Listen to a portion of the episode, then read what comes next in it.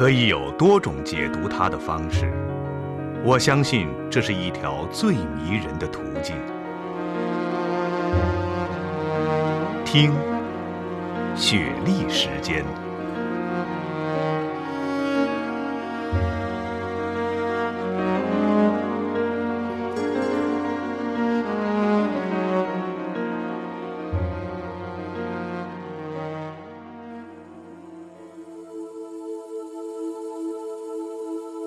一部城市文化纪录片，很大的程度上，它角度、方式，还有他们的好奇，实际上跟我们现在的宁波人来看那个时候的宁波的角度，其实差不多。在记录，也在感动。刘先生他只是个影子嘛，借他的描述，他所记录的影像来说我们的宁波。在老外的记录上面，宁波人是可亲可爱的。一群老照片的爱好者，我们这一代了啊，既感觉到我们很庆幸，又很纠结，更多的是从一些文化交流啊、思想交流啊，去描述永江周边的一些变化。几百年不变的场景呢，我们都看到过，也在我们视野当中消失。如果我们这一代人不把老照片破案出来，二十年以后呢，可能永远是悬案。重现老宁波的百年风情，人物。涵盖着文化一起从这条江进来，从这个点，他第一步踏上了宁波的土地，从此以后开始很多很多的故事。更立体的去看这个城市的现代和过去。Rediscovery 就是我们带着宁波人重新再看我们的城市，一个非常好的时代。雪莉时间，记录与发现一个城市的文化行迹。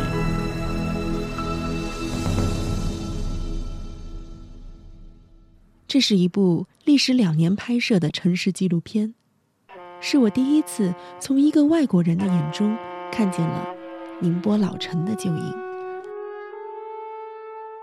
John Thompson, 14th of June 1837 to 29th September 1921, was a pioneering Scottish photographer, geographer, and explorer. 一一年嘛，一一年实际上我们就已经发现汤姆森到宁波来过。这个照片陆陆续续发现的，比如说丁伟良《画家遗迹》这本书非常有名。接触到这本书的时候，我们很惊奇的发现，丁伟良写到宁波的时候，这个插图竟然署名了汤姆约翰森。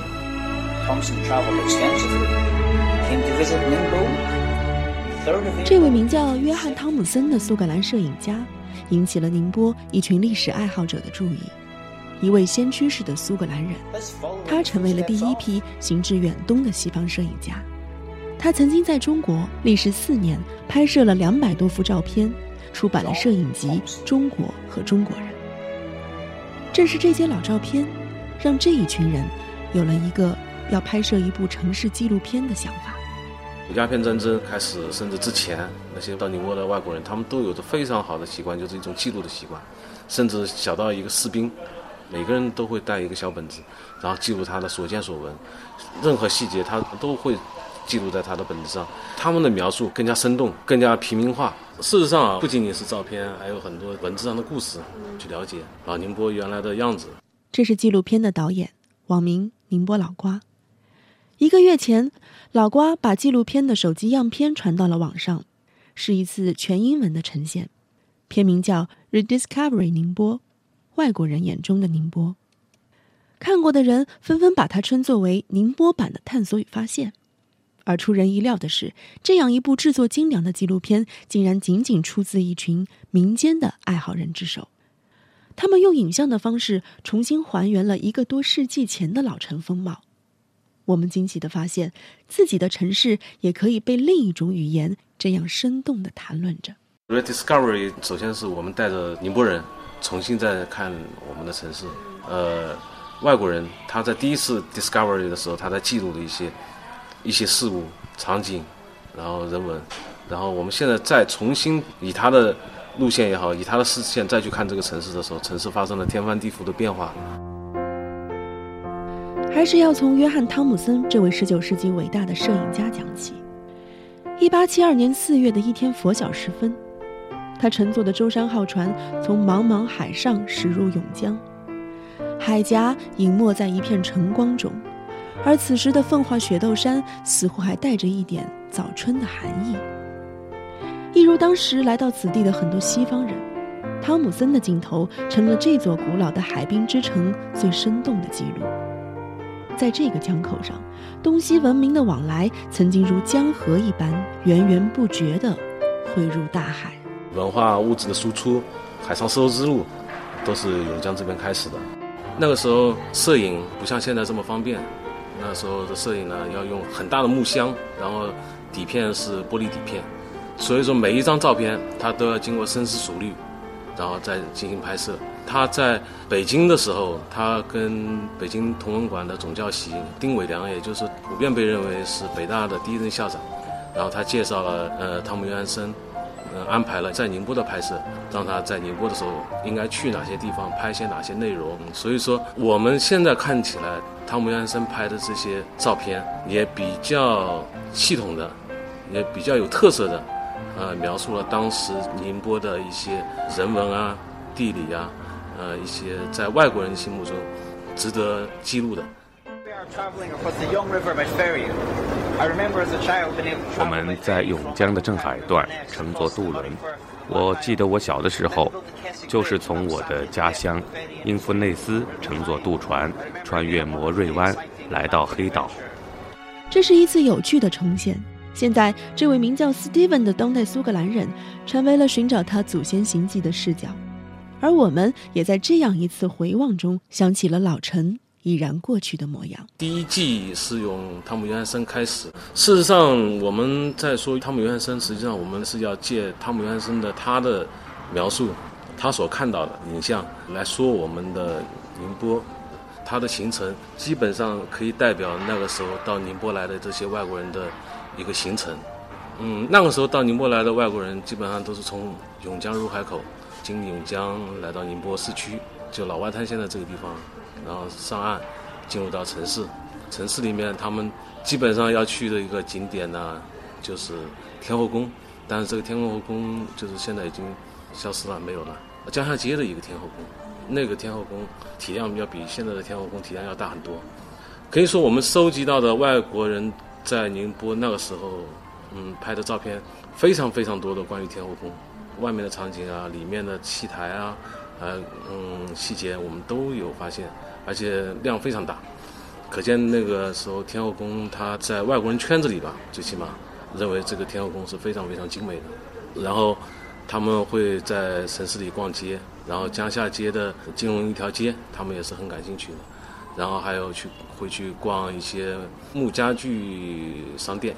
因为那时候的宁波的木家具是全世界有名的。宁波木家具呢，用的不是很贵重的木材，但是雕工是非常精致的，所以说在全世界有名气。他们也愿意带一些家具啊，呃，带回去。然后呢，下面一个目标呢，然后就是天童寺，一般会去天童寺坐船经水道呢，这样去到天童寺。然后另外一个还有非常重要的一个地方，就是到奉化雪窦山。那个时候，在外国人的圈子里面，他们对雪窦山有个专用的名词叫 Snow Valley，称之为雪谷，都认为那个地方风景是很优美的。在汤姆·约翰森的文字里面，描述也非常优美。对外国游客来说，这是一个充满新颖的场景，在江边出现绵延不绝的冰场，冰场储存的冰为夏季的鱼进行保鲜。关于冰场，他看到这些房子，他也很奇怪，这他从来没有见见到过。他在中国拍摄了四年，走过了很多地方，这是他第一次看到这样的建筑。很明显不是民房嘛，那他到底是做什么用处的？所以他也很感兴趣。实际上那个时候的外国人，他们看宁波的一个角度方式，还有他们的好奇，实际上跟我们现在的宁波人来看那个时候的宁波的角度其实差不多的。一八七二年。呃，那个时候应该说鸦片战争之后啊，宁波的嗯原来的一些文化也是受到了西方的一些文化的影响。在那个时候，汤姆森他所描述的这个城市里面，他还是带着他自己的一些对当地文化的一些有趣的发现。实际上，西方人刚刚进入中国，刚刚进入到宁波，他们对中国对宁波的了解也不是很深刻。宁波海西手法轻，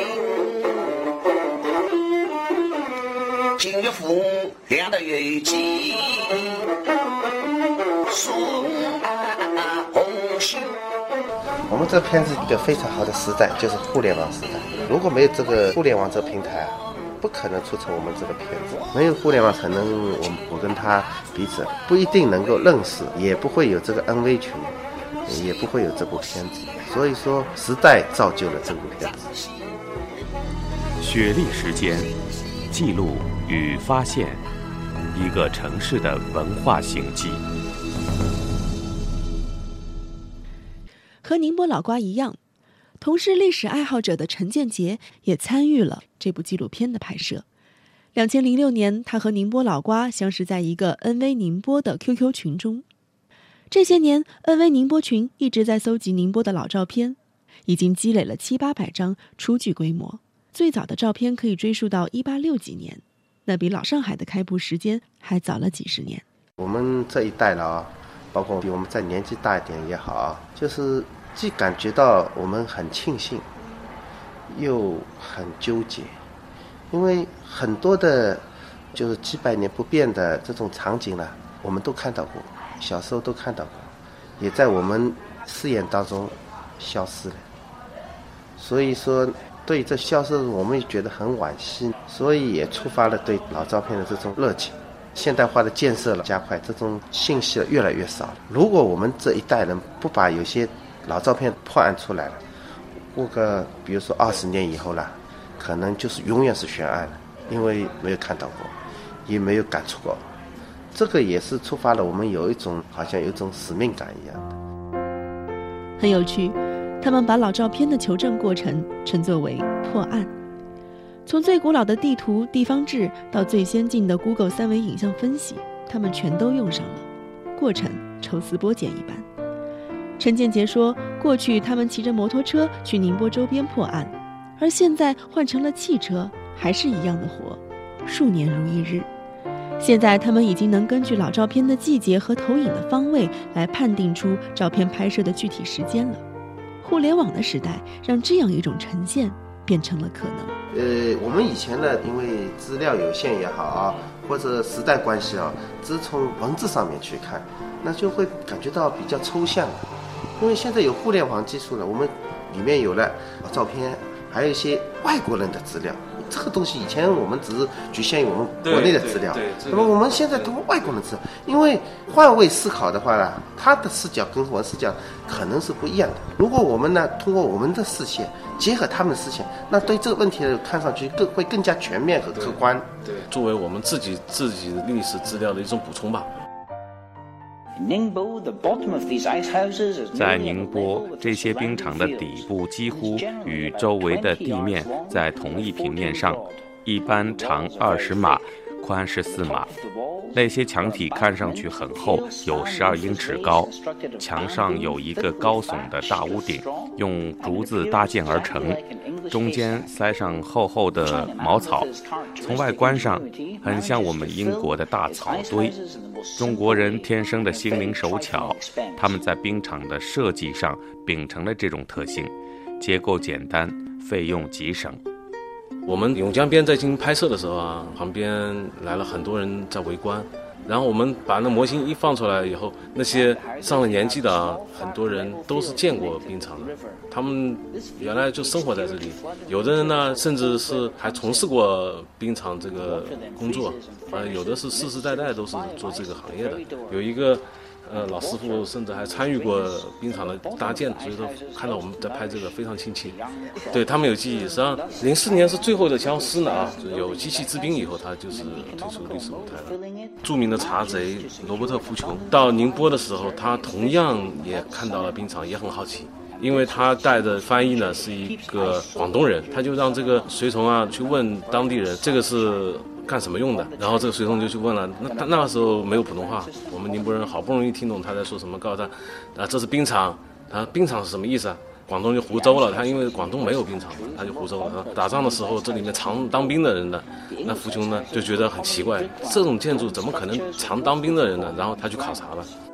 我们实际上在一边在记录，一边也在感动着。我们当时去搭的也没有那么深刻。我们在制作当中，旁边他有一个以前在冰场里面工作过的，对，呃，甚至有一个是还冰场的老板，对，他自己搭的，哎，他我也自己搭的，嗯，他看到我们这搭，他一边指点一边都唤起他们那个时候的一些记忆啊，呃，反觉得反正情绪是非常高涨，嗯，对吧？那个呃，呃，这个可能我们是没办法理解的啊，呃，其他人是没办法理解的。所以说我们在做这个东西的这个时代了，实际上。正好是最好的时代，是做着一个只有我们这个时代能做的事情。就是一些人文方面的东西改变的实在太多了。比如说我们在后面几集所表现的，那时候汤姆约翰逊记录的堕民，杜明对于汤姆约翰森来说也是着重了笔墨，拍杜明妇女拍了很多，我们可以通过纪录片给大家展示一下。我们在第三集里面还会告诉大家，永江事实上，嗯，在以前它的起源还要更加前面，啊，永字的来历是什么？其实我们更多的是从文化交流啊、思想交流啊这个上面，嗯，去描述永江吧。然后永江周边的一些变化，变化的是什么？不变的是什么？从农业文明的冰场到活色生鲜的鱼市，永江水顺流而下，城市古往今来，历史从一个源头出发，漫长的流淌。这些古老的影像也从这条江畔的记忆开始。存续了百年，古今中西的杂糅，在一个记录者的眼中，有了时空的交融。我乘坐舟山号从上海来到这里，根据记录，这是一艘美国江轮。在甲板旁有明轮引擎，是齐昌公司在1864年在美国买的旧船。1874年，舟山号退役，齐昌公司定制了一艘新的舟山号。不幸的是，它刚下海航行不久就沉默了。外滩这地方为什么我们给大家展示的是舟山号？实际上，在这个码头走出去了很多很多伟大的人物，不仅是这些宁波帮的这些。著名的人物还有很多军事上，还有近代史上对中国近代史产生影响的人，都是从这里走到全国，走到世界各地，走进历史。从那个时候贸易的开始，外国人进入到城市，都是从这一点，从这个点，他第一步踏上了宁波的土地，从此以后开始很多很多的故事。